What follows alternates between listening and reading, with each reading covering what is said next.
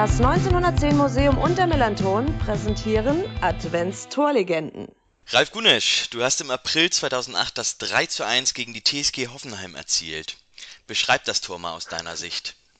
Also eigentlich ist es eines der schönsten, spek spektakulärsten und wildesten Tore, die, die das Millantor in jüngerer Vergangenheit gesehen hat, würde ich gerne sagen.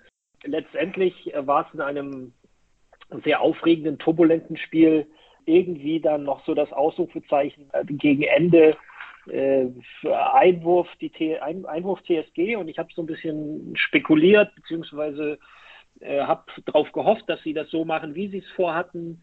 Ball abge oder abgefangen, dann Alex Ludwig angespielt. Und dann habe ich mir gedacht, weil in dem Spiel habe ich Linksverteidiger gespielt, so, jetzt nimmst du mal die Beine in die Hand und läufst und läufst und läufst, weil Hoffenheim halt hoch aufgerückt war. Und ja, Lude spielt den Ball wunderbar oder spielt mich halt wieder, wieder an, Doppelpass und dann, dann hatte ich nur noch, äh, ich muss kurz überlegen, Marvin Comper vor mir, den ich dann ja, habe aussteigen lassen, klingt jetzt auch schon wieder ein bisschen zu sehr nach Fußballkunst. Ich bin an ihm vorbeigekommen, sagen wir es mal so. Ich würde sagen, du hast ja, einen dann, Doppelpass mit ihm gespielt, aber von ihm ungewollt.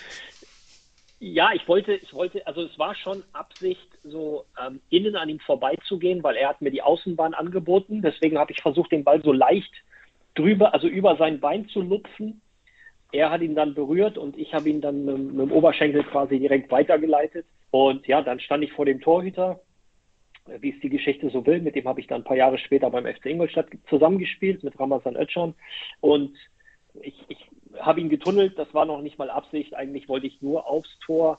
Äh, die Fernsehbilder zeigen später oder haben später gezeigt, Morike Sako war ja im Zentrum auch mitgelaufen, aber ich muss gestehen, ähm, in der Situation hatte ich den kompletten Tunnelblick und der Rest war pure Freude, auch wenn man das auf dem Video nicht sieht, weil ich mir immer geschworen habe, wenn du irgendwann mal ein Tor schießt, du eskalierst nicht, weil das, und das könnt ihr mir glauben, ist das Schwerste.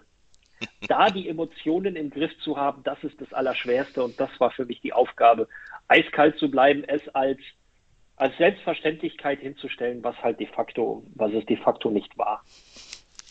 Absolut. Also die Selbstverständlichkeit war es nicht, aber es war halt meine, meine Form von Jubel. Das wird, wird auch jeder, jede, die, die mal, der mal ein Tor geschossen hat, das sind dann Emotionen, die einen überkommen und das dann zu kontrollieren, das ist halt die, die Kunst und das wollte ich. Habe ich mir immer vorgenommen, ein bisschen inspiriert von äh, Eric Cantona, der das auch ganz gut konnte. Ja, absolut. Das Tor war ja nicht nur der Siegtreffer in dem Spiel, also das 3-1, das, der Schlusspunkt dann gegen Hoffenheim, das war ja auch in der 90. Minute, sondern es war auch für euch ein ganz, ganz wichtiger Sieg, weil damit habt ihr am 29. Spieltag den Klassenerhalt mehr oder weniger fix gemacht. Ihr hattet vor dem Spiel 36 Punkte, hattet dann 39 Punkte und 10 Punkte Vorsprung auf den ähm, auf Rang 16. Habt ihr das, war euch das damals bewusst, dass ihr da irgendwie den Sack zumachen könnt in dem Spiel? Habt ihr das danach extra gefeiert? Also uns war, äh, also wir können, wir konnten natürlich Tabellen lesen und wir wussten, dass wir jetzt gegen den großen Aufstiegsfavoriten, ähm, die Hoffenheimer wollten ja durchmarschieren, sind ja dann auch durchmarschiert, wollten es klar machen zu Hause, möglichst frühzeitig. Ähm, natürlich wussten wir das. Umso wichtiger war der Sieg an sich, mal kurz losgelöst von meinem Tor.